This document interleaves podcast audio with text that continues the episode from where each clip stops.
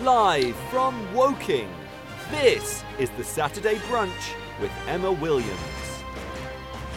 Hello, you're listening to the Saturday Brunch Show with Emma Williams. Today, it's all about the boys. As a female teacher, what strategies should I consider when managing boys' behaviour?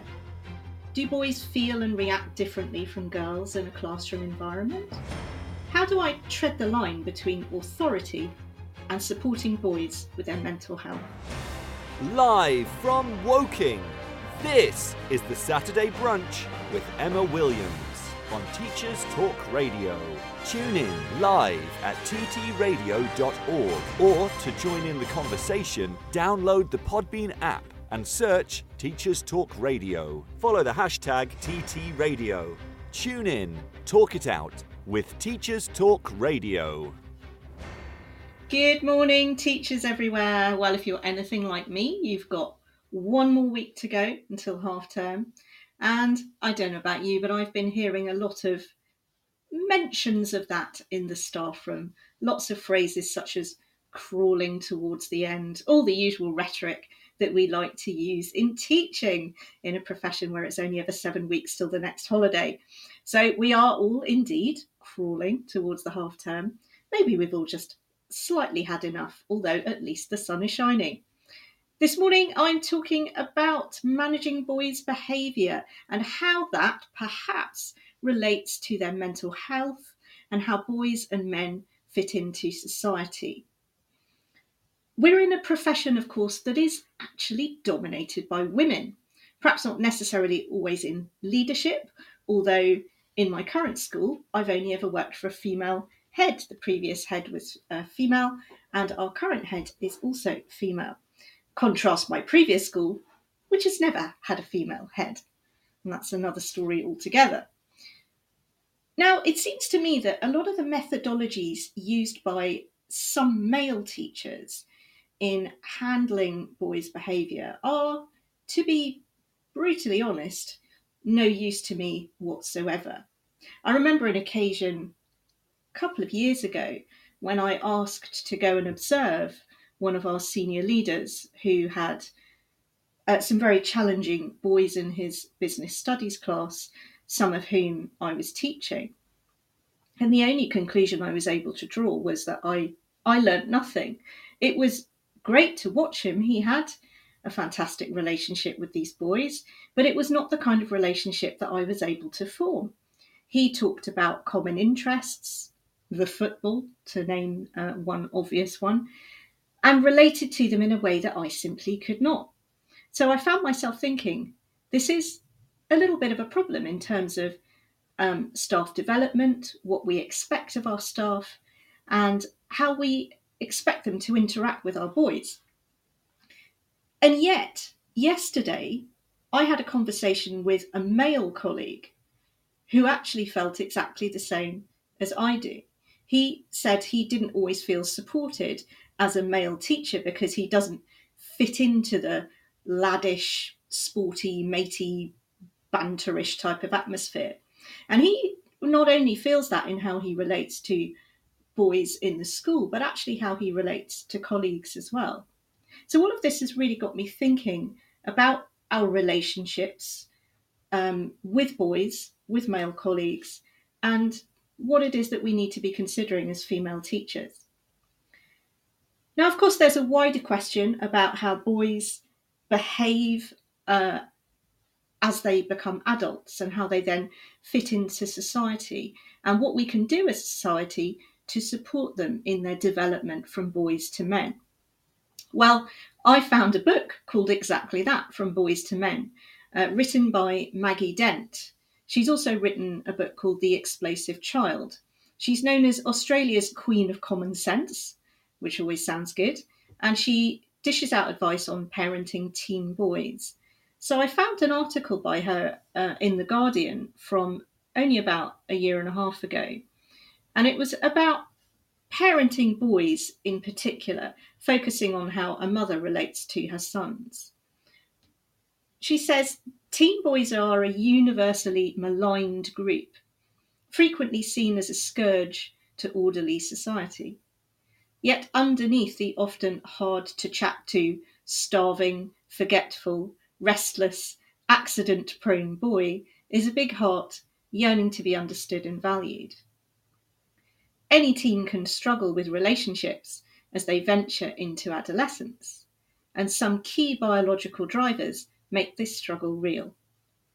There's the need for autonomy and independence, the hunger to belong with friends and peers, and the search for identity which all teens experience during the child to adult transformation. These coincide with the brain, hormonal, physical, psychological, and emotional changes.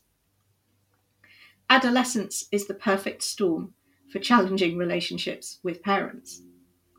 Our teen boys have some particular challenges that can drive their stress levels higher and make them more prone to emotional volatility, especially anger. When I was a high school teacher, she says, and a counsellor, I witnessed irrational outbursts as a teen boy threw a desk, kicked a backpack across the room, or shoved another student aggressively. While these are completely unacceptable behaviours, underneath them were often feelings of deep confusion, fear of failure, embarrassment, shame, and worst of all, intense vulnerability. Now, of course, she is very careful to differentiate there between her role as a counsellor and a peer supporter and her role as a teacher. And certainly, strategies that I need to employ in the classroom as a teacher might differ from the ones she's talking about in this article, which is the strategies that you might use as a parent. She argues that boys are conditioned to feel this way, and I wonder what everyone thinks about this. She says research shows that parents treat boys and girls differently from infancy, handling boys more roughly, Physical punishment is applied more significantly to boys in many Western countries. Little boys are spoken to more harshly and often told to toughen up when they're hurt or distressed. Indeed, it is still common for boys to experience sarcasm, shouting, ridicule, and overt shaming throughout their schooling. I was quite shocked to read that. Obviously, she's writing on Australia, but I don't think much of Australia is dramatically different. Certainly, urban Australia is dramatically different from uh, urban settings in the UK. Um, and it really did give me pause. She says buried emotions stay stored in our nervous system, and with the growth of the limbic brain in the early teens, small things can trigger big emotions to erupt, often spontaneously. So many teen boys have told me that they are stupid feel a sense of inevitability that they will do bad things and that they are bad. Such is the conditioning from childhood that creates belief and systems and mindset that affects adolescent boys deeply. Now, with this, I completely agree with her. I have met girls with a similar fixed negative mindset, but I have to say that in my 20 years in teaching, I've experienced it far more commonly in boys. I can't do it, I'm stupid um, and it it hurts me deeply every time I hear them say that because you know to some degree you're already fighting a losing battle if that's what they feel. The early brain pruning that occurs in adolescence, she writes, to make way for new growth, can noticeably affect a teen's memory capacity and organisation skills. I think we'd all agree with that one. This further adds to their frustration also, teen boys experience surges of testosterone, which create high levels of energy that must be discharged, regardless of whether that's done in a healthy or an unhealthy way. And in one of my interviews later on, I'm going to be exploring healthy ways that boys can be helped with that necessity. I think her comment about organisation is really important too. There's quite a a debate raging on Twitter, as there always is. There's always a debate raging on Twitter. Uh, one of the one of the current debates raging on Twitter is whether it is caring, supportive, and a basic expectation to have equipment checks in school uh, every morning to make sure that students in your class have what they need for the day, or whether that is a horrific aberration and an insult to their human rights. Um, you can probably tell what I think. So um, let's continue with Maggie Dent. She says, telling a teen boy not to make a choice that he deems fun or a chance to succeed will seldom change the outcome, as he is seeking autonomy and, like most teens, resist being told what to do or not to do. Hmm. Yeah, that's going to be a challenge though as a teacher because reality is we have to spend a lot of our time telling them to do things they probably don't want to do. In my classrooms, she says, particularly the ones with 14 year old boys, there were endless antics that often made me think I was teaching a class of four year olds in larger bodies. The slapping, mock wrestling, teasing, and banter almost needs to be seen to be believed. So much of this behaviour is an attempt to make their mates laugh, to ensure that they feel connected and appreciated. There is nothing quite as bonding in this age group as an unexpected erection or loud fart that creates a moment of mirth. Now, I really interesting because I remember reading a book by Judy Blume when I was a young girl. Now that dates me. She was one of the huge adult authors, uh, young adult authors at the time. We were all reading her obsessively, uh, girls in my age group. Vast majority of her books were written from a girl's point of view, but she wrote one or two from a boy's point of view. Uh, and one of those books had such a profound effect on me because I didn't have brothers and I did I went to an all girls school so I didn't really know any boys that were going through adolescence and to read what adolescence felt like for a boy was really, really powerful. Now, the reason that uh, paragraph made me think about it is one of the things this boy had to deal with was the unexpected erections and how stressful that can be uh, and how embarrassing it can be in a classroom. So I'm quite interested to see her uh, using it as an example that's something that boys will laugh about because that's not the way it was portrayed in this book. Who knows? I'm not sure I'm comfortable asking a teenage boy. I'll have to ask some adult men that I know how they felt about it. So, in this article, Maggie Dent gives some tips about parenting boys, and I thought they were really interesting. And I wonder how much of them relate to how we might uh, mentor boys in schools or how we might teach them. Number one, she says, don't shame them. I worked out early in my teaching career and then as a mother of four sons that there was no maliciousness to this behaviour, and while reminding them firmly but warmly of the inappropriate nature of their choices, I refused to shame them. This is a phase and it does pass. I think that's absolutely right. I think shaming is never a good idea. Uh, and I really like the phrase that she uses firmly but warmly warm but strict, and it's certainly a route that a lot of schools are aiming to go down. Number two, she says, let them know they're not stupid, they're just developing. If you're parenting a boy in this window, it's important to remember the lens through which he is viewing the world. We should talk to our adolescents about the hormonal, brain, and physical changes which will be affecting their behaviour and how they experience life. It's liberating for them to know that they're not stupid, they're just developing. It can be helpful for them and us to be reminded things will get easier once they're in their 20s.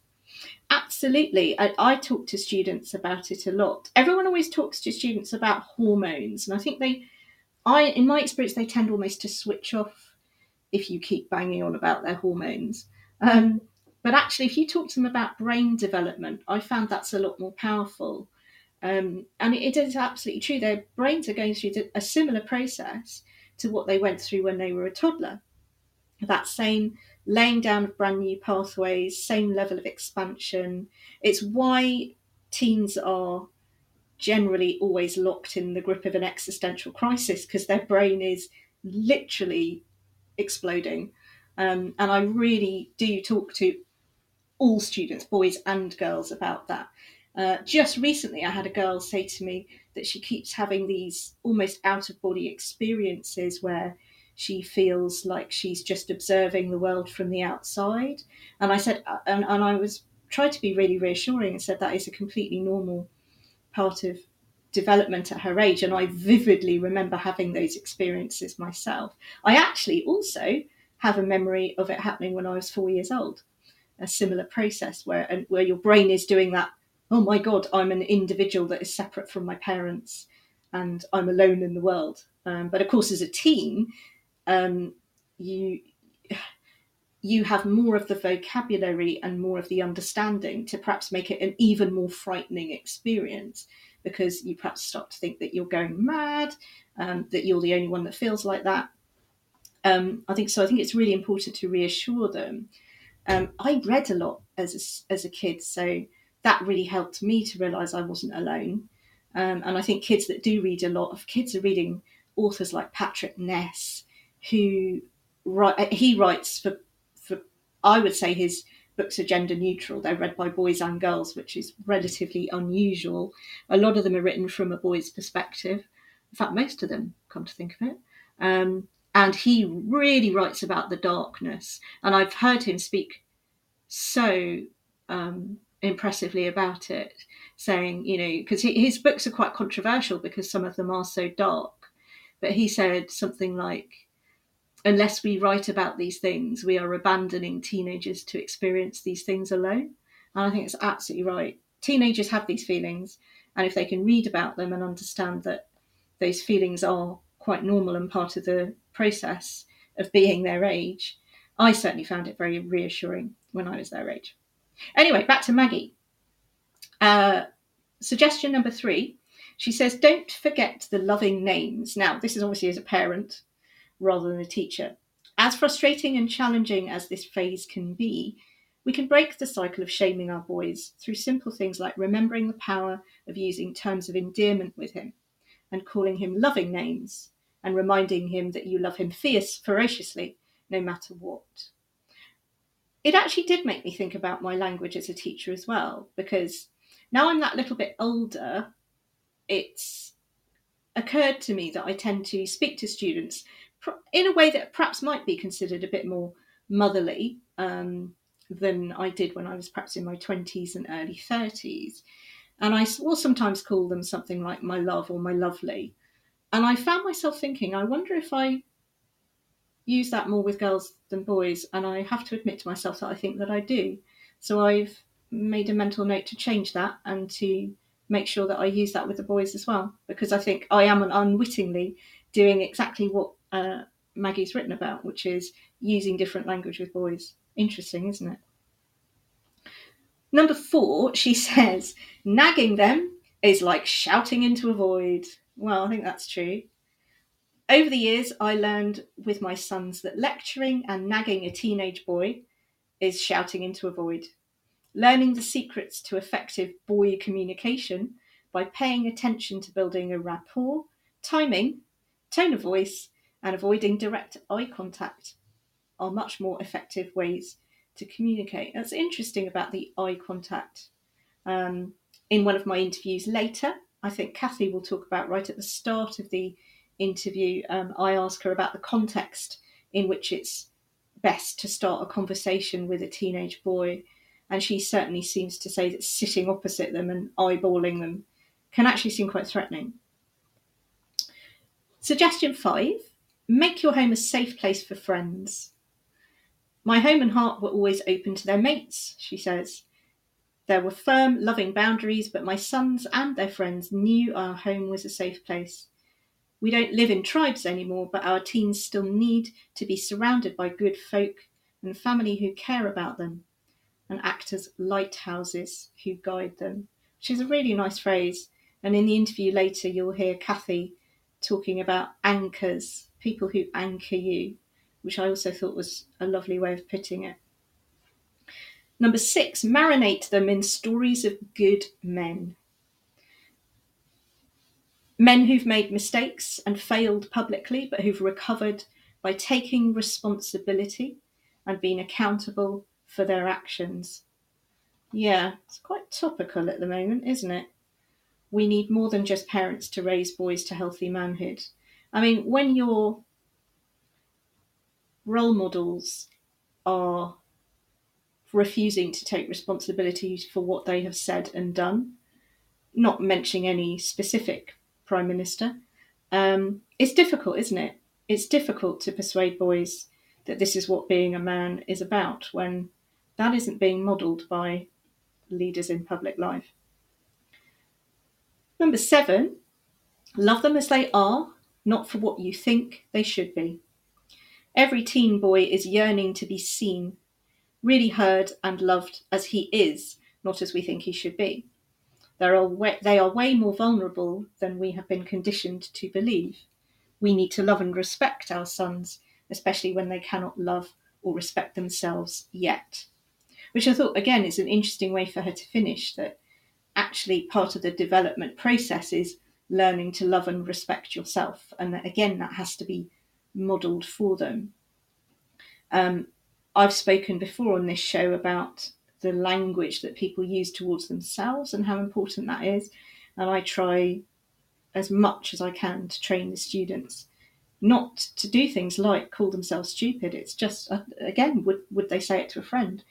Maybe some boys would. And I think the way male friendships work is, again, something that I find quite interesting and how, how quick boys and men are to criticize each other and whether that is is it always just a joke or can it be extremely unhealthy? So, I've got two interviews uh, for my show today uh, with two different, um, from two different points of view about this process of, of relating to boys and helping boys with their development into manhood. So, my first interview, um, I will play a section from. I've divided it into two sections because I think um, our conversation very much fell into to two different parts. Um, so after we hear from our sponsors and hear the news and tech briefing, um, I'm going to play you the first part of my interview uh, with Kathy, and I'll tell you a little bit more about her uh, after the break.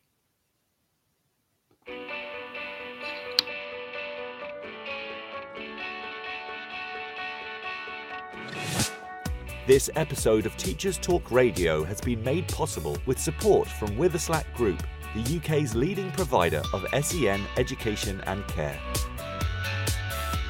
They're here to support you too through an ever growing offer of free resources, including webinars, podcasts, articles, and events aimed at supporting teaching professionals like you.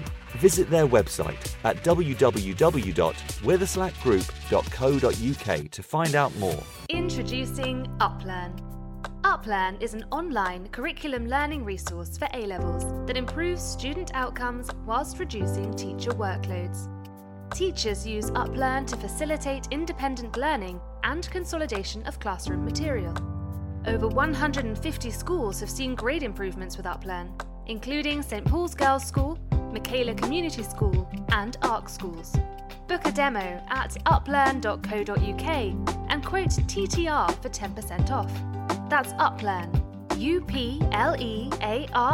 uplearn.co.uk. Whatever learning looks like this year, bring lessons to life with Nearpod. An exciting new addition to the Renaissance family, Nearpod offers real time insights into student understanding through interactive lessons and videos, gamification, and activities, all in a single, easy to use platform. To help kickstart the new year, we're offering all primary and secondary schools in the UK and Ireland Ireland full free access to Nearpod for the whole spring term. So, no matter what 2022 brings, Nearpod makes switching between in class and remote teaching simple. Visit www.renlearn.co.uk forward slash Nearpod and sign up for your free trial today.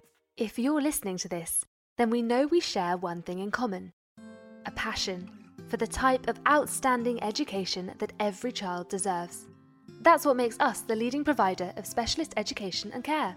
We need people like you to help us achieve even more. With us, you'll be given all the resources and support you need, offered a clear path to career progression, and be rewarded with some of the best salaries and benefits the industry has to offer.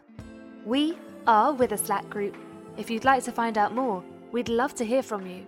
Visit www.witherslackgroup.co.uk forward slash careers and be part of our future.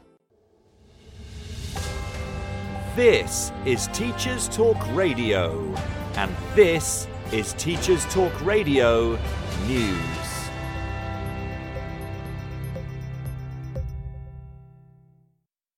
Perpetrators are finding new ways to groom and abuse younger children, including through social media and dating apps, according to a report by the Independent Inquiry into Child Sexual Abuse. The inquiry, chaired by Professor Alexis Jay, concluded that local authorities and police forces are struggling to keep pace with the changing nature of child sexual exploitation. The report warned that there is a false assumption that exploitation by organised networks is on the wane. Professor Jay previously investigated abuse in Rotherham and said that there may also be a fear that places will be labelled another Rotherham or another Rochdale. The report hmm. found that child sexual exploitation has now become a hidden problem, in danger of being underreported. Six areas were focused on as a part of the inquiry St Helens, Tower Hamlets, Swansea, Durham, Bristol, and Warwickshire. They are areas that have not already been subject to investigations into CSE. The report emphasises that too many victims of child sexual exploitation are treated as offenders and states that more effort must be made to prosecute perpetrators effectively. The report makes six recommendations, including improving the identification of and the response to child sexual exploitation. Professor Jay said, The sexual exploitation of children by networks is not a rare phenomenon and not confined to a small number of areas, and that all agencies, including education, should be alert to the signs. According to a report in The Guardian, one in eight primary pupils in England had COVID last week. Figures released on Friday by the Office for National Statistics suggest that infections may now have peaked in primary age pupils, but the surge continues to cause disruption to attendance. Prevalence also remains high amongst secondary schools, with an infection rate in England of 1 in 15. The Department for Education has launched its new Education Staff Wellbeing Charter, which applies to staff in England. On the government website are details of the declaration of support for and set of commitments to the well-being and mental health of everyone working in education. All state-funded schools and colleges are invited to sign up to the charter, and the website has links to a range of resources. An article on the Daily Monitor website discusses fire safety in schools in Uganda following a fire at a school in Kawempe in January. The fire broke out in the girls' dormitories and left four pupils dead and three seriously injured. The Ugandan National Fire Protection Association reports that around 5,000 fires occur in institutions of learning each year. Many are now calling for a greater focus on fire safety to prevent loss of life, damage to property, and disruption to learning. This should include installing firefighting equipment in schools and clear identification of escape routes, as well as smoke detectors and fire alarms. This has been your Teachers Talk Radio Weekend News with Joe Fox.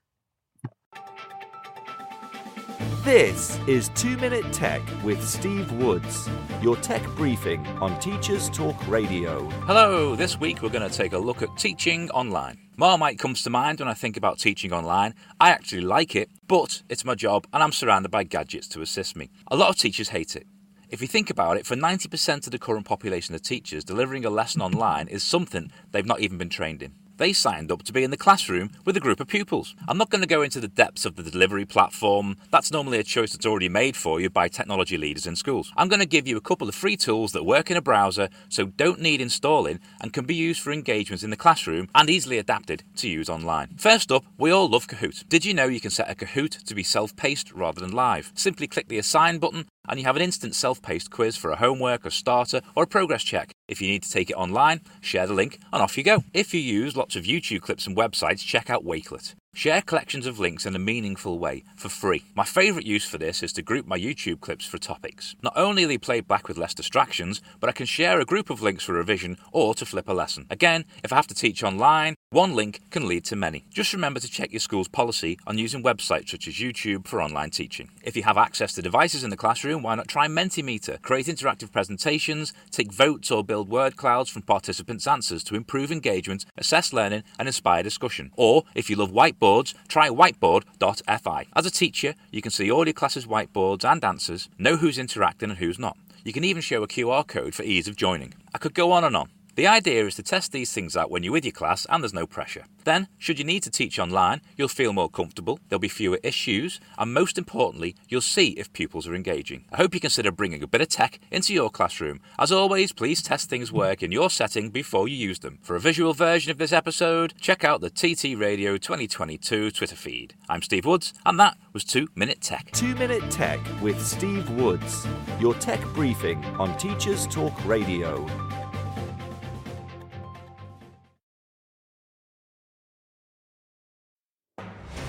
Live from Woking, this is the Saturday Brunch with Emma Williams. Welcome back to the Saturday Brunch Show with me, Emma Williams. So today it's all about the boys, thinking about what strategies I should consider as a female teacher when managing boys' behaviour. Thinking about whether boys feel and react differently from girls in a classroom environment, and how I tread the line between authority and supporting boys with their mental health. Live from Woking, this is the Saturday Brunch with Emma Williams on Teachers Talk Radio. Tune in live at ttradio.org or to join in the conversation, download the Podbean app and search Teachers Talk Radio. Follow the hashtag TTRadio. Tune in, talk it out with Teachers Talk Radio. Last Sunday, I interviewed Dr. Kathy Weston, who is a great supporter of Teachers Talk Radio in general and my show in particular. Uh, she was stuck at home self isolating, uh, as were her, her husband and her two sons. Uh, and she basically begged me to interview her because she was so bored. That's typical Kathy. Uh, rather than sit and watch Netflix, she just wanted something to do. And she is particularly passionate about the topic that I was looking at. She's one of the UK's experts on parental engagement in children's lives and learning, the co author of two books on the subject, and the founder of Tooled Up Education, which is a digital library of evidence based resources for schools on emotional health and well-being. So, the first excerpt that I'm going to play you from our interview explored boys' mental health in general, and I started by asking her advice on how it's best to begin those difficult conversations with boys who may be reluctant to open up. I've read advice that a good place to talk to your teen is in the car. Do you think that's good advice to start a conversation in a relaxed environment like that? Absolutely. I mean, sitting them down across the table and even asking them what the matter is is often ineffective. But we do know that if you're out for a walk, for example, you're doing something else, that that might be a very useful time. You know, you're out in the fresh air, it feels less pressurized, there's lots going on. And you might you might very casually ask your son, you know, do you feel sad more times than you feel good? I've noticed you feel a little bit sad a, a, lot of the time. Is that how you've been feeling? Those were two questions that Shirley Reynolds, the professor in teenage mental health, has mentioned to me. Side by side conversations are important. I really encourage, um, it might be a student or, or your own child to text you. They can text you what they're worried about. I've done it myself in the house with my teenager in another room and said, if you're not comfortable telling me or asking me, text me, which mm-hmm. sounds ridiculous, but they, whatever works. And I think, you know, the main thing is when your child or a student opens up to you, it is incredibly important to validate the way they're feeling first. So rather than jumping in and providing solutions or as a parent telling them don't be ridiculous you were having a laugh with your friends yesterday how could you be sad today no we all absolutely have to validate and say, I can see that you're upset.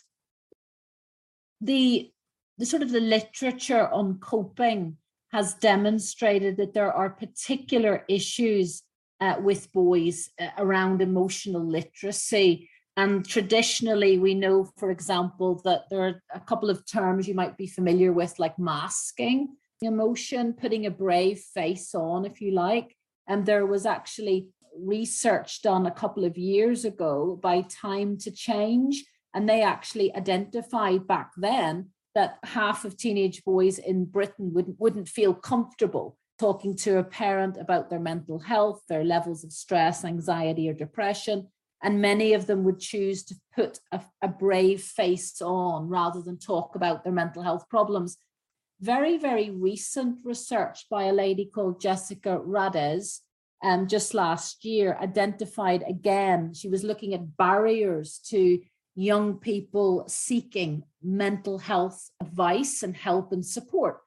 And she was looking into the reasons for that. And maybe counterintuitively, she discovered that boys are much more concerned about the impact of seeking help on other members of their family, like their parents. But maybe we might think that is a little bit counterintuitive.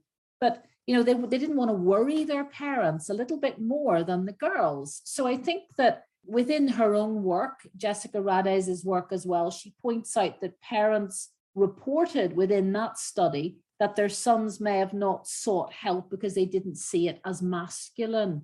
The indication is that there's something culturally going on, despite the fact we've got rugby players talking about mental health and we're tackling toxic masculinity where we can and we're raising awareness about these issues. There is something lost in the translation and that we, we have to sort of work out on a very individual level in the classroom and in school culture level what is stopping that young man from opening up and saying i'm struggling i think sometimes we miss when a young man uh, opens up and says they're struggling because they they might communicate it in a particular way we know from uh, Professor Shirley Reynolds' work on teenage depression that boys can often show irritability as a symptom of depression, for example, rather than crying and, and in a way that you might traditionally expect that to happen. So there are little nuances in there. And just sort of making sure that when a child does set, does give you the impression that they're not coping, you know, they are maybe in their bedroom all day and they're not seeing their friends, all those interesting indicators. You know, we listen, we try and listen out for changes in that child's personality and behavior. And that's for everyone, whether you're a teacher or a parent. There's a lot to think about what it feels like to be a boy growing up in Britain today. You know, we might have all the posters in the classroom walls saying, speak to someone, ring Samaritans, ring young minds, but does that actually translate down to that 15, 16 year old? Who are they going to reach out to? And do they feel really able to do that in a way that feels safe for them? Do you think that boys function differently in their friendship groups? I mean, I, have often felt that boys seem to bond over success and women are quite comfortable bonding over our failures, that that sort of cements our friendship. Is there any research to support that hunch? there is research around um, the, what boys value in friendship, and it's always athleticism, strength. Even with little boys, you can see them measuring their arms, you know, against their, a friend. Or, you know, recently a friend of my 12 year olds came over, and the first thing he did was made his friend stand up against the wall and see who was the tallest, you know. So there is, that is echoed in the research literature. They value who's the sportiest, you know, they, they appreciate who's the strongest in that kind of social pack. From what I understand from the literature on girls' friendship, you know, it's a little bit more complex. Uh, they value kindness. They're a little bit more emotionally literate already, and they're tuning in and valuing different things.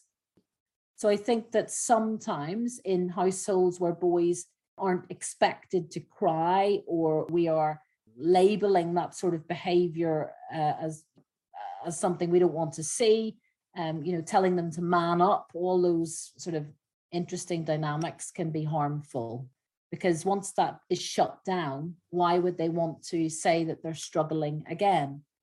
Mm. schools need to think about spotting the signs as well. Certainly I think we've become more aware of boys acting out certain behaviors that might actually be a sign that a boy is struggling emotionally. And i think i think we are getting better at that. And some of the indicators for example we know that 92% of teenagers who end up with a diagnosis of clinical depression it starts as a sleep problem right? Wow if you have a very sleep deprived child in your secondary classroom, I personally would view that as a little red flag or something to explore. If mom and dad are saying, Have you noticed anything? You know, he won't come out of his room, he doesn't want to do anything. But, you know, it's looking at the whole picture. But I think sleep deprivation or change in eating habits, all those things are really important red flags in schools that potentially get lost how a child talks about themselves is very, very important. In fact, there's some very interesting research. The way in which children talk about themselves can be an indicator that they're expecting, you know, um, going on to harm themselves. So I think, in general terms, paying attention to the language that a child is using about themselves is very important. Do you think that we expect boys to act like girls, and that's part of the problem? That the vast majority of adult males I know don't talk about their feelings as often or in the same way as as all most of the women that I know. Now, is that because we've made them that way, or are men just wired differently and we need to be more sensitive to how they are expressing their feelings, which may be different from how girls and women are expressing their feelings? I think we all need to be better educated about the signs of of, of distress, and mm. that is very different. Low mood is very different to depression, right? Yeah you know, being upset, you know, after you lose at a football match is one thing, punching the wall and fracturing your wrist is a different thing. So we just have to be really clear about, you know, the persistence of a change and making sure, you know, that we're not ignoring that kind of persistent change in mood. That seems to be the advice anyway that, you know, mm. depression researchers like Shirley Reynolds, for example, bringing young people along with us as part of these solutions is very, very important. It is exciting to think that young people themselves can have so many answers in this area. So, a good starting point for eh, asking those questions is ask young people themselves. You know, if I had a set, if I was the head of a secondary school, I would be making sure that all young people have audited the pathways to support within the school would it be helpful for you to have an email that says upset at westoncollege.com? Would it help to have a peer led initiative where you can start looking at how to spot the signs of distress in one another? It's not just about having emergency help when they're feeling distressed, but they have to understand the good pillars of mental health, feeling purposeful, exercise, having a balance in your life, doing things that you love and enjoy, all of those things are very well evidenced as being very strong pillars for mental health, good mental health. But then, when there is a struggle, before they are in a state of crisis, they should have mapped out and thought about who can I text? Have I practiced asking for help?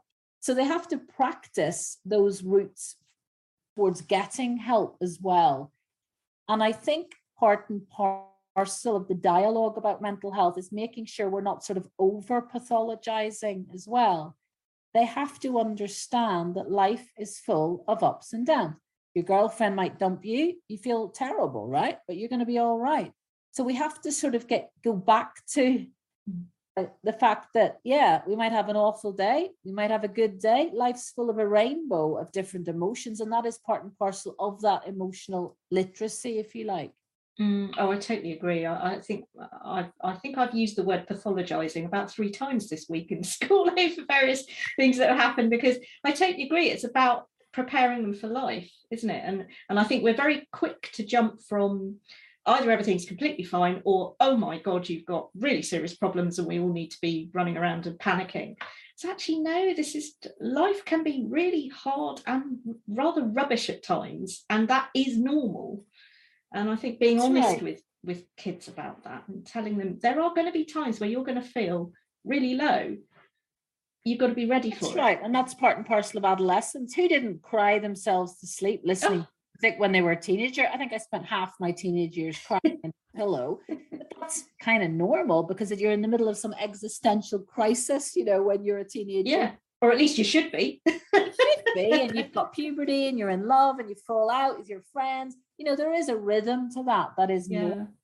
Uh, but a relatively easy thing for schools to do is to preempt a, a sort of a, a time of distress and making sure every child in that school has mapped out who they can go to, but also what their own individual coping strategies are. Because you and I know if we feel really, really down and you're upset, it's very hard to remember who you can speak to. But if you've actually articulated that before the mental health crisis arrives, the help is a little bit more accessible. I like to think about anchors. Who are the people who anchor you?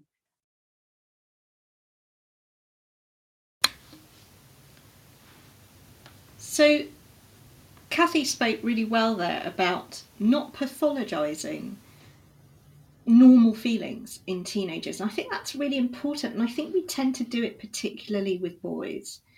Um, you know, I, I, really, I'm not keen on phrases like toxic masculinity. I, I, I worry that it pathologizes the very fact of being male. And I think we need to be very careful about that the fact that we need to talk about to them about the pillars of mental health so that they learn the strategies that support good mental health. But I also love her idea of schools and families mapping out and planning what you do when you're feeling bad. I think that's really good advice. I also think it's really important to remember what she said about the signs of depression possibly being different in boys irritability, and poor sleep patterns, early indicators of depression in boys and men. And I think that is really, really important, especially as boys don't tend to share as openly uh, with others how they feel. It doesn't perhaps come as naturally to them. And we could argue for decades whether that is nature or nurture. The reality is, it is the way it is. And I think we have to look for those signs. Leanne's just texted in saying, I wish there were more pastoral support in primary schools sometimes. I feel like I'm just not qualified to deal with some of the children's issues. Yeah, I think it's absolutely right. Um, I think we're very lucky in my secondary school. We have a, a counsellor, and she's um, spoken to the staff as a whole uh, on a couple of occasions. And she also has an open workshop where we can go along if we're concerned about children in a particular year group. So she she she had a phase where she did one year group uh, per fortnight, and that was that was there for staff if they felt that they needed support. So, um, yeah, I think it, uh, it, it, it, that was really helpful. And if, some of us that were working with, for example, one particularly very vulnerable girl that we were all extremely worried about, I think it made staff feel that they had somebody uh, to to go to for support. Now, I took I spoke to Kathy at length and something that I'm going to play you more of our conversation shortly because the elephant in the room is the behavior of boys and the men that those boys then turn into.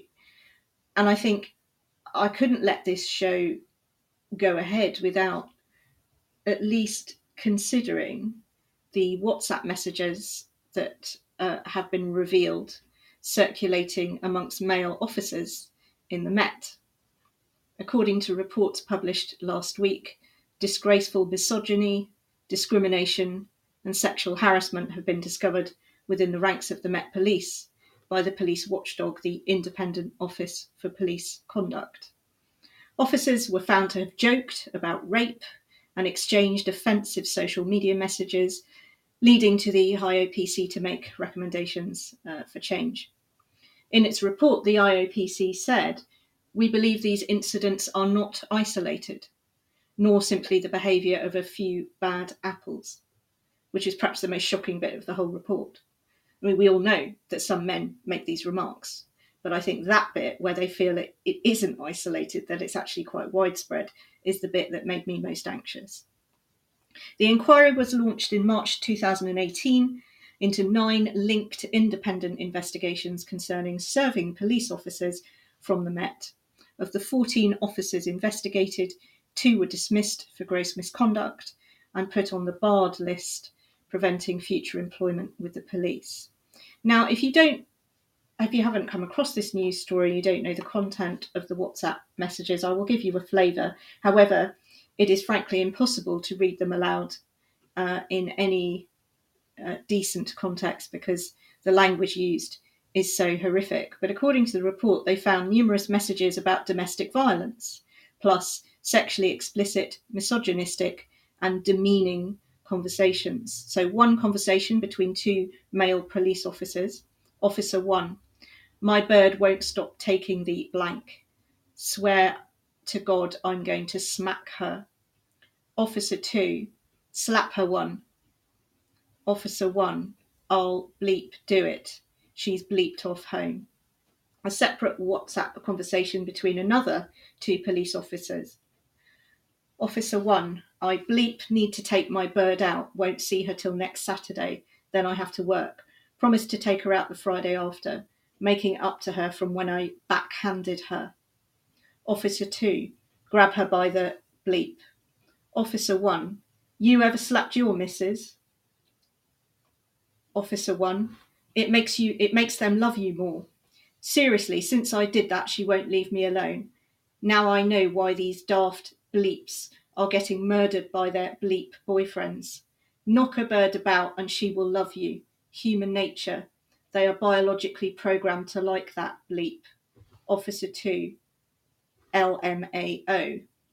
Officer 1, I'm right though. So that gives you an idea of the kind of conversations going on between two police officers that the IOPC says, and I quote, is not isolated. So, as our conversation progressed, Kathy and I explored the inescapable reality that these kinds of attitudes still circulate in society and are perhaps still the norm for many. And I asked her what on earth it is that we can do about it.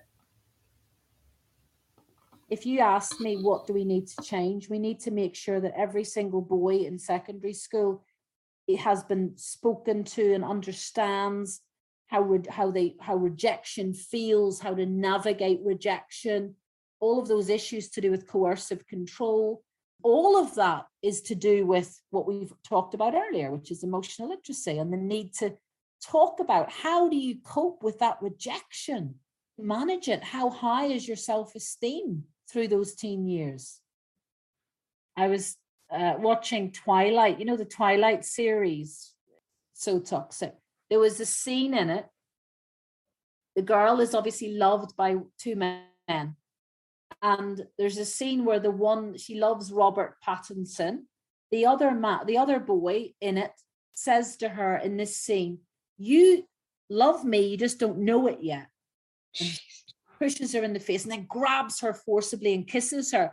And it is portrayed as romantic that's the message my 15 year old is getting from that how you get a girl you force your way it's a, it's a sign of strength it is but actually i think that's been going on in literature i mean it goes back to the brontes you know the, the sort of romantic lead is always controlling either borderline aggressive or actually aggressive I mean, look at Darcy. The man's a complete, you know, sociopath and yet he's held up as this, you know, wonderful romantic lead.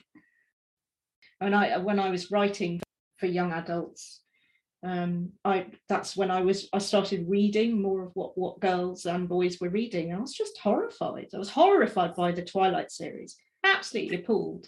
The, that was the absolute you know peak of what all teenage girls were fantasizing about. And I was trying to say to them, girls, you know this is awfully toxic. You know, there's, there's, there's nothing good about this at all.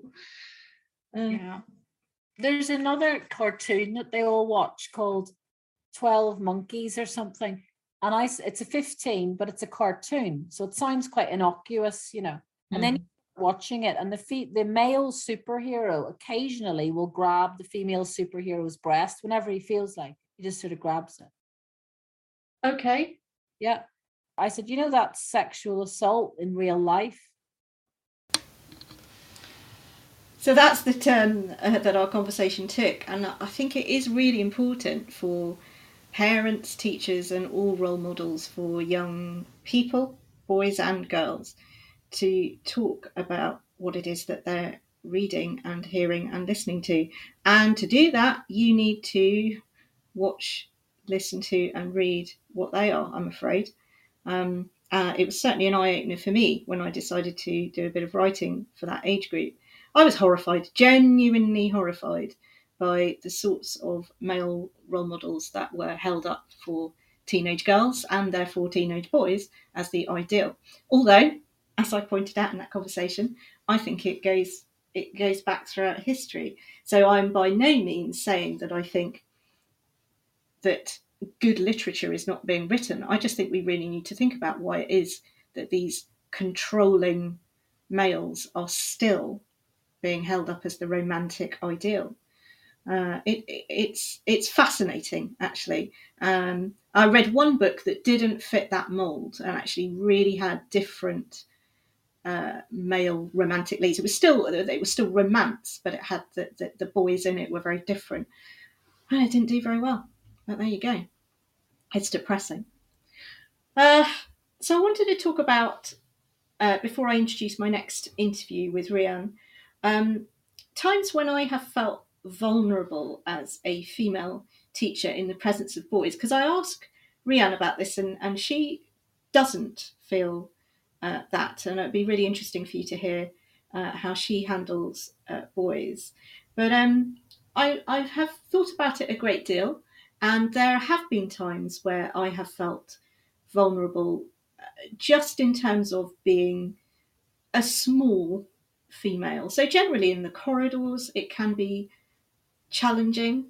Um, teenagers are seem to be just increasingly enormous these days, and I'm very short, which doesn't help. Um, I mean, in some ways, it can be an advantage because I think when I'm speaking to boys, they don't see me as somebody to square up to, and actually, that can be very powerful. And um, believe it or not, although I'm admitting to feeling vulnerable uh, around boys on occasion, I have actually very instinctively jumped in between boys who looked like they're about to start fighting, and it's not something that I would plan to do or recommend. I just it, it was just sheer instinct, um, and actually they they immediately fall away. They fall, they step back, and I think it's because I'm female.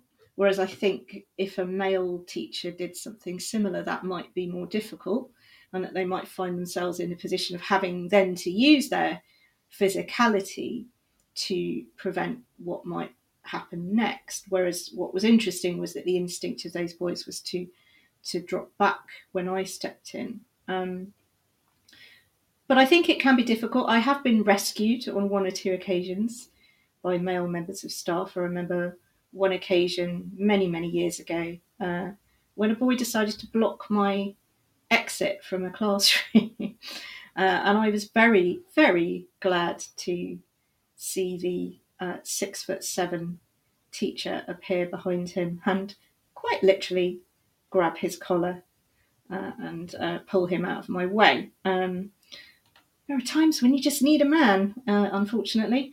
Um, and that's when, you know, when physicality is required. Um, it can be it can be something that you can really appreciate. Um, so I've got Leanne, a fellow host, I think a fellow host calling in. Hello, Leanne. Are you there? Hi, Emma. How are you? I'm really good. How are you? Yeah, okay. Well, no, not much of a voice, but fine. not too bad. I, I just thought it was really interesting. I taught year six last year, and um, there were two classes, and the school decided to split them into three just because they'd missed so much in the pandemic and all of that. Um, mm-hmm. Um, and uh, of course, they, they, some of the children were split up with a bit of thought behind it. And I, I just, it was so interesting. I had this one child, a, a, boy, who it was just like Jekyll and Hyde. Like in the classroom, he, he was like a mouse. Like you wouldn't hear a peep out of him. And then when he was with his friends from some of the other classes, it's like he was a different child. And I remember the girls, it was just, you know, they were who they were in my class. And if they were with the girls from the other classes, they were pretty much the same. I just thought so interesting. That is, yeah. So was he split up from those boys? Was that a deliberate tactic? I believe so, yes. Yeah. Yeah. Very wise. yeah. Um, I had, I mean, I had conversations with them about it as well. I, I was thinking, I, I learned a lot from teaching those year sixes and kind of with behaviour, not to just jump to conclusions. Um, I think you you touched on it just to kind of have chats and wait for the explanation before you kind of make the assumption about the behaviour. Um, mm. I had a lot of chats with him about kind of just like why do you think we're in this class and why do you think that kid's in that class and so i think especially with with year six like why not have those open conversations about it um, i think yeah. it can only help them in the future yeah, I think asking open questions, I think it applies to everything. A, good friend of mine was a nurse and she specialised in geriatrics and she remembers working with this old man who everyone said, well, he's, he's just he's just doolally, you know, he doesn't yeah. know, know what's going on. And she said, but actually a lot of what he did was quite rational. So he poured his soup into his slippers. And everyone said, oh, you know, there you go, he's absolutely mad. And yeah. and Roz just said, "What? Why did you do that?" And he said, "Well, I don't like the soup, and I was a bit worried about what to do with it, and I thought you'd tell me off." So, I, and you think, oh, no. well, actually, that was that was quite a yeah. rational yes. turn of events, really, yeah, for somebody who felt vulnerable in a hospital. So Absolutely. sometimes behaviour isn't as as crazy as it seems once when you just ask the question why. Yeah. And I've even I've tried to think like that a bit more with my reception kids as well because I think like you know you've got one that sort of tends to do the wrong thing all the time. It's like well why is she doing it? She's kind of searching for attention. And then you've got one that kind of is very emotional. And i think well what's the background to it? Because i don't think those kids are doing it for no reason. And, and i kind of learned that from my older kids. Mm. yeah absolutely really important to reflect isn't it and sometimes of course very difficult in the moment yeah, no absolutely yeah no, that was my just my side note. oh, thank you, thank you so much for calling in because my, my I don't have any live guests today, so it's quite nice to have somebody to talk to. No worries. Like like I said, I kind of wish I was a bit more qualified in the psychology of children sometimes. Yes, I think uh, there's some really good literature about there. The uh, interview I'm about to play with Rhian, she she references a book called Boys Don't Try, um, which is definitely on my list to read. Uh, I haven't got around to it yet, but I might make that uh, on my list this summer. Yeah. Um, I think, uh, yeah, there's some really good stuff out there. No, definitely. Oh, well, it was a great show. Um, oh, thanks, Leanne. Take care. Sidebar. Bye. All right. Yeah, so um, thinking about my vulnerability as a female teacher, um, I've said that sometimes I felt vulnerable in the corridor. Uh, there was one particular incident that I think I've mentioned before uh, that happened to me last year with some year 11 boys. And I, it has stayed with me ever since it happened, not because I wasn't supported by the school, because I was. However, it, it really was one of those incidents that has stayed with me because much as I was supported by the school, I'm not sure that those all of those boys who did what they did really comprehended that they had done something wrong.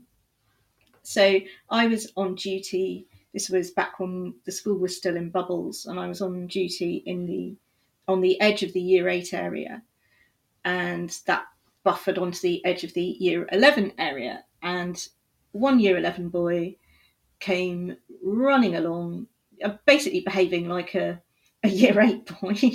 um, uh, however, in a 16 year old's body, so let's face it, a, a, man's body. And he sort of came swooping over and yelled in my face and then went sweeping off again. And I thought, oh, okay, right, what's this about? So I I wandered over to where he had headed off to, which is of course where all his mates were, and just said, you know, what what was what was that about? Um, now, obviously, if he had then reacted with "Oh, oh, no, sorry, miss," and we we just could have had a little bit of a conversation. Um, I might or might not have issued a behaviour point, you know, a low level sanction, um, but that would have been the end of it. However, he didn't seem to think. Well, he certainly didn't think that he'd done anything wrong um, behaving that way towards me. He didn't understand that it was disrespectful and potentially frightening. And uh, then what happened is that I was then surrounded by this whole group of six to eight year 11 boys, um, all of whom were significantly taller than me, big hulking lads, uh, pushing, shoving, laughing, pointing, surrounding me. And I tried to, and this was probably a mistake with hindsight. Um, I tried to speak to the group about.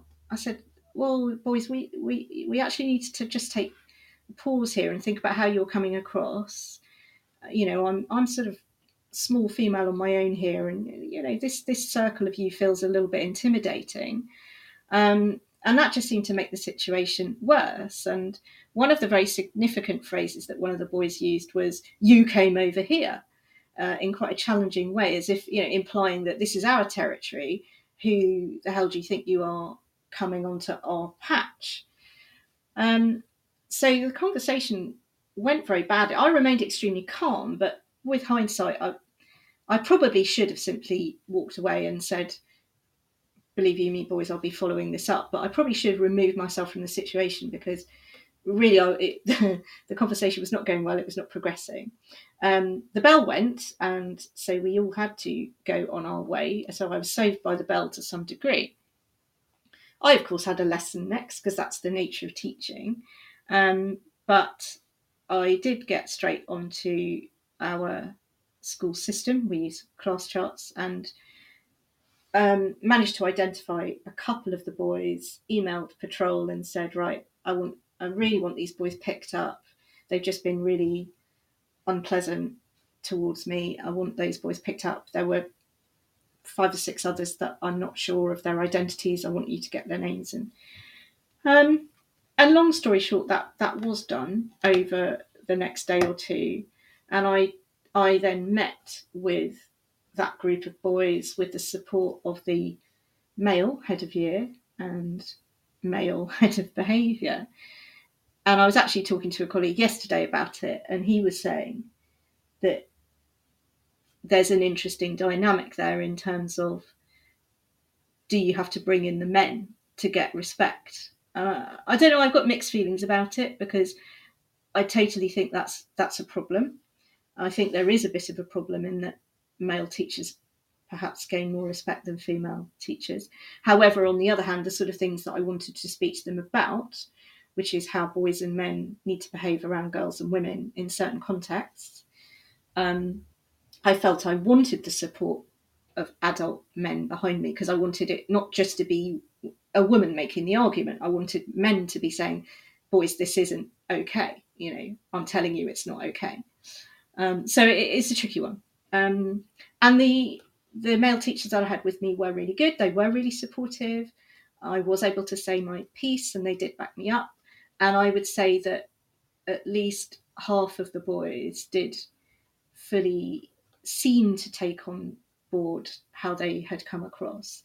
But what troubled me and what was most interesting was that it was actually the boys that really weren't the ringleaders that felt like that. I think it was the ones that were just hanging around and letting it happen and laughing.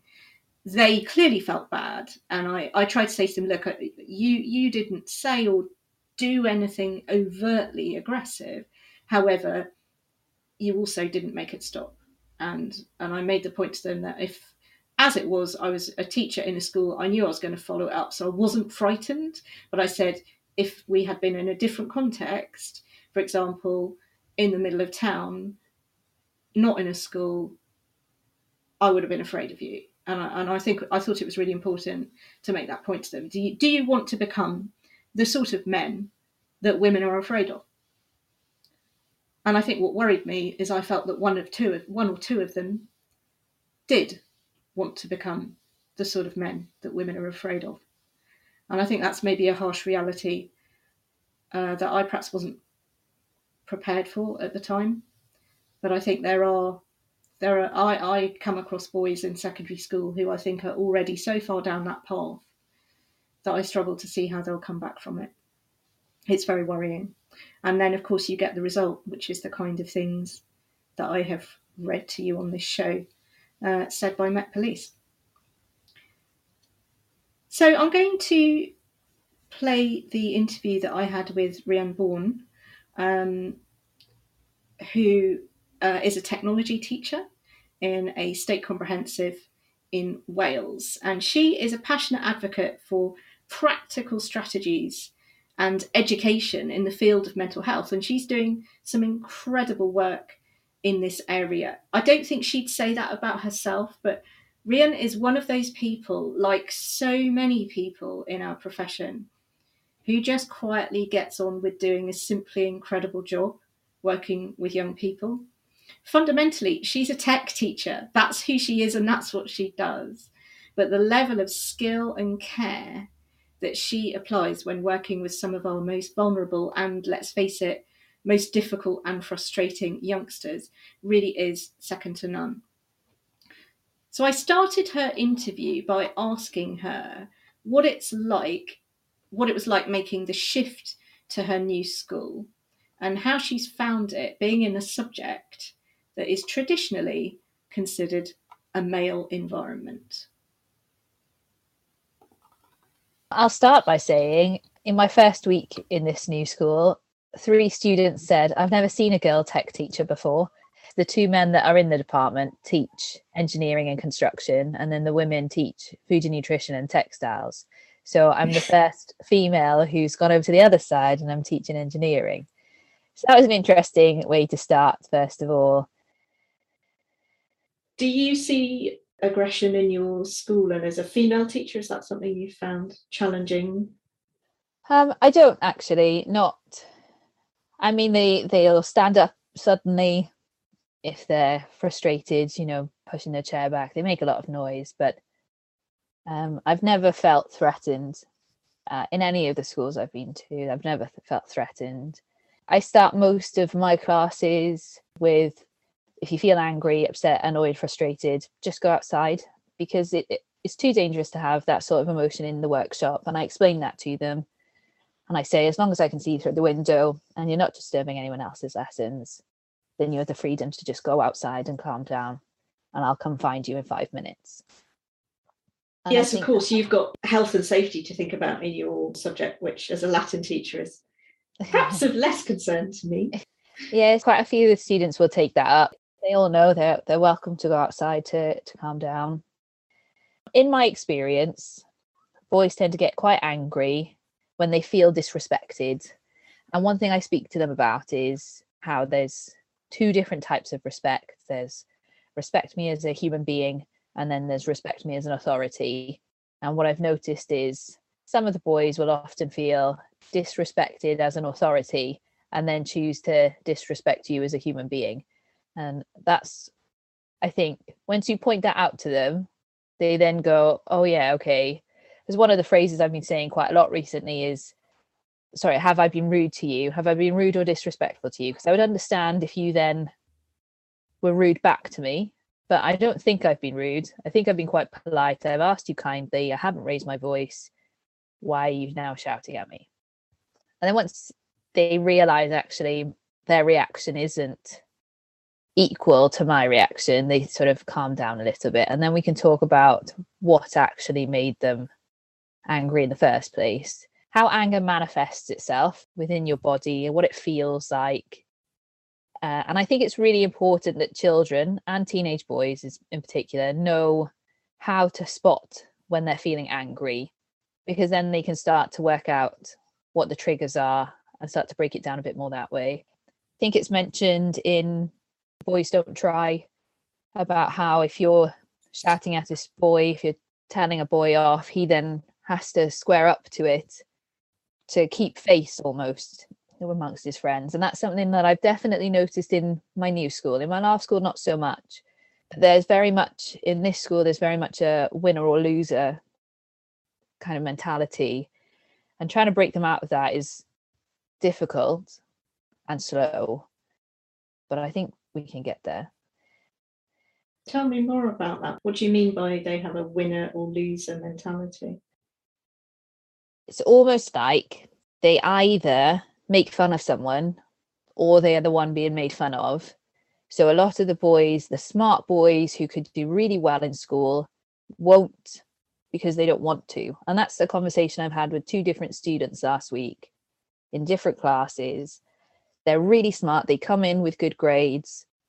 They want to do really well. They've got all the parental support behind them, but they don't perform in school. They don't put their hand up. They mess around because that's what their friends are doing. And they don't want to be the nerd or the neek or the whatever term they're using now to describe someone who's smart.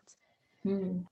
And then the same can be said then if they're being challenged by a teacher, their option is to either just accept that or to respond with anger back to them, that they can appear to be a hard man, not bothered, you know. And then they walk outside. So quite often I'll speak to them outside. I won't ever speak to them in front of their friends. And they are completely different people. Do you feel schools have got a long way to go in terms of creating that culture where students have aspiration? Um, there are barriers, I suppose, to them having those aspirations when they come into the secondary school.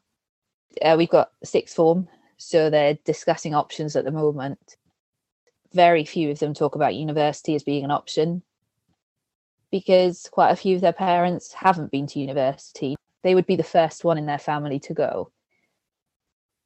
I'm in Wales now, so rugby is a big event. I mentored a boy in my previous school, and he was a different boy when he was playing rugby. He could cope fine in school when it was rugby season. And as soon as rugby season stopped, his anger levels just rocketed. His coach, as far as I could gather, taught them anger management on the field. It's the same with boxing. I noticed that those who boxed knew how to manage their behavior a bit better because of the mm-hmm. discipline. You know, you keep it on the field or you keep it in the ring. Yeah. And that is where you can channel it. The other thing with boys who play a sport is that you can then lean on that as well for resilience. You know, they they didn't start being good at rugby. Pointing that out when they're feeling low or they're lacking in confidence, then pointing out that you are a lot more resilient than you think you are. Go back, try again. Uh, so, reminding them that they are resilient people and they just need to find that. There are four teams in this very small town that I currently work in, and they sometimes get involved. It's called the School of Hard Knocks. Ex rugby players will come in and mentor students. But it'd be nice to have something similar then with non sporting related things what about the boys that don't like rugby and are no good yeah. at it? What happens to them? Yeah, exactly. And you know, the boys who are, are taking it, you know, I I don't want to say anything against it because it's brilliant. It's really helping those students, but it it is the ones who are disengaged in lessons. So for quite a few of the boys, they're looking in, at their friends who are worse behaved than they are, who aren't doing as well in school as they are, and they get to go play rugby one afternoon or they get to go speak to these impressive people. Meanwhile, they're sort of plodding along, just trying their best. I agree. And I think it's one of the things that concerns me about those sorts of programs. It can look outwardly like you are rewarding poor behavior, yeah. frankly. And how does that make the other boys feel? How does it make the girls yeah. feel? Um, and I try to talk about what it feels like to be angry, I'll talk about how their blood pressure will rise, and I'll talk about how it's because of their I call it the caveman brain when I'm talking to them. You know, their their caveman brain doesn't realize that them being upset by something isn't the fact that there's a tiger and it's going to eat them. Their brain can't differentiate between emotional and physical threats. So we need to calm the brain down somehow. So we go outside, it's getting your body ready to to fight or run away. So your blood is pumping around quicker your heart's racing you might feel thirsty you might get twitchy. Like i'm shaking at the moment because i'm nervous about doing this. I know that i'm safe. Whereas some other students who might feel nervous and have the same feelings might start to think it's just a bad a bad feeling. So they're doing something wrong so they've got to stop. So they go outside take your blazer or your jumper off take your water bottle with you, take a few deep breaths. If they're in a particular state, I'll play the alphabet game with them. Um, so they go through, um, and it's a strategy I use. Um, if I get particularly stressed or anxious about something, I'll go through the alphabet game and I will try to name different drag queens by their the letters.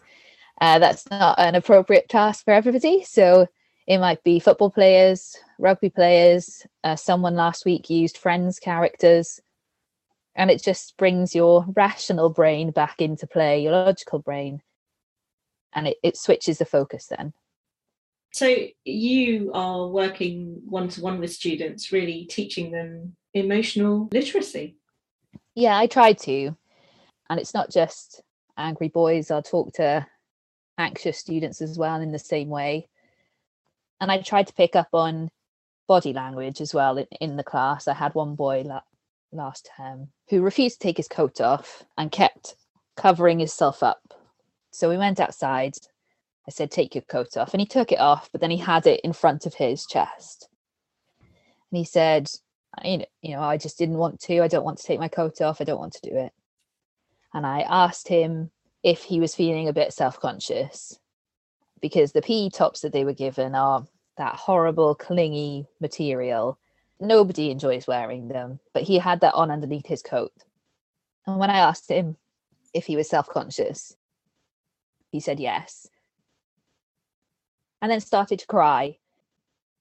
Mm. And it was just a really vulnerable moment for him. And it was only because I'd seen him pulling his coat over and covering himself up that we were able to talk about it then. So I gave him a lab coat, which he felt comfortable in. He could still do the practical. And then I followed up with him then later about the way he feels about himself.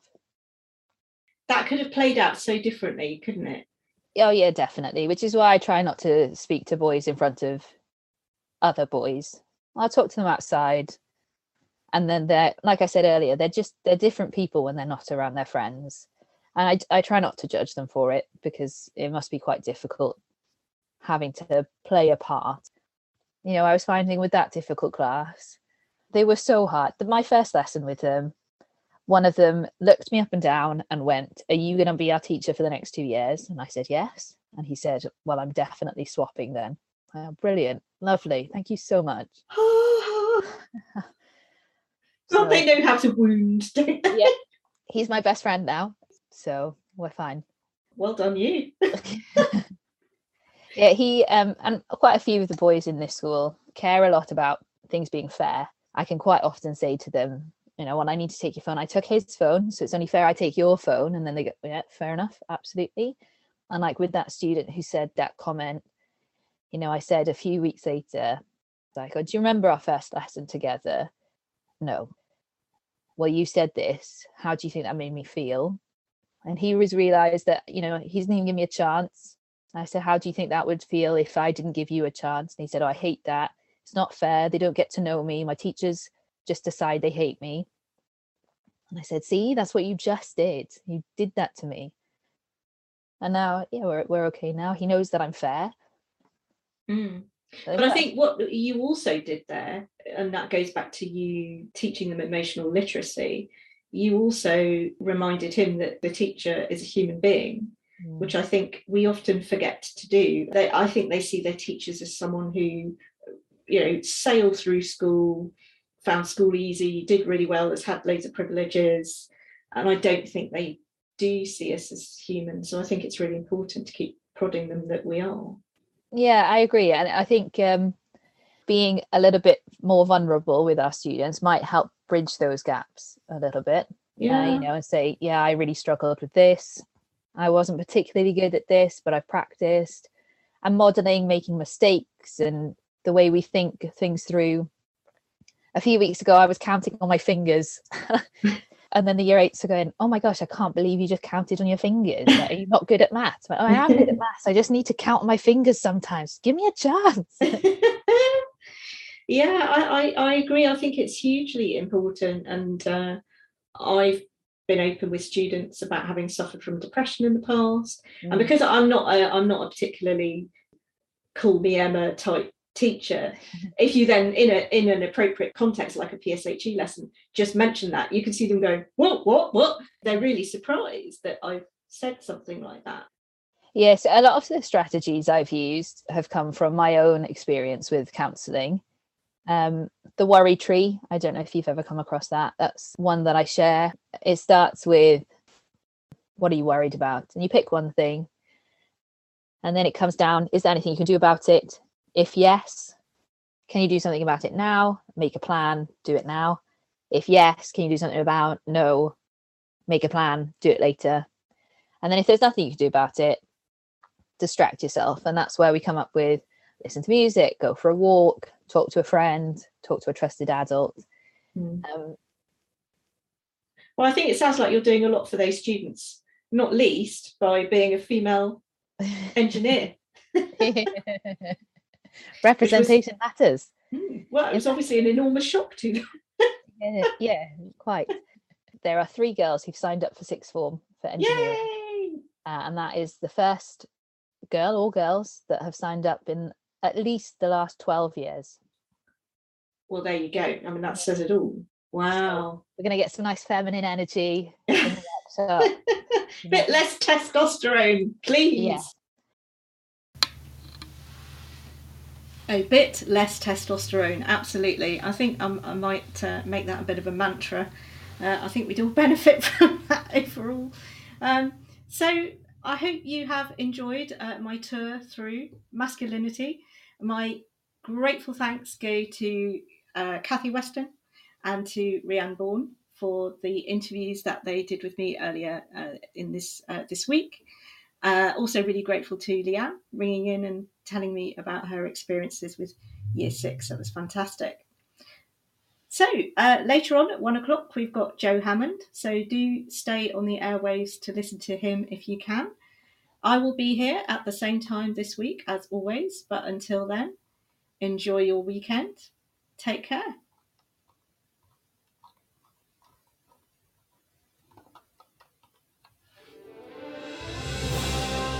You've been listening to Teachers Talk Radio. Tune in live and listen back at ttradio.org. We look forward to hearing from you next time on Teachers Talk Radio.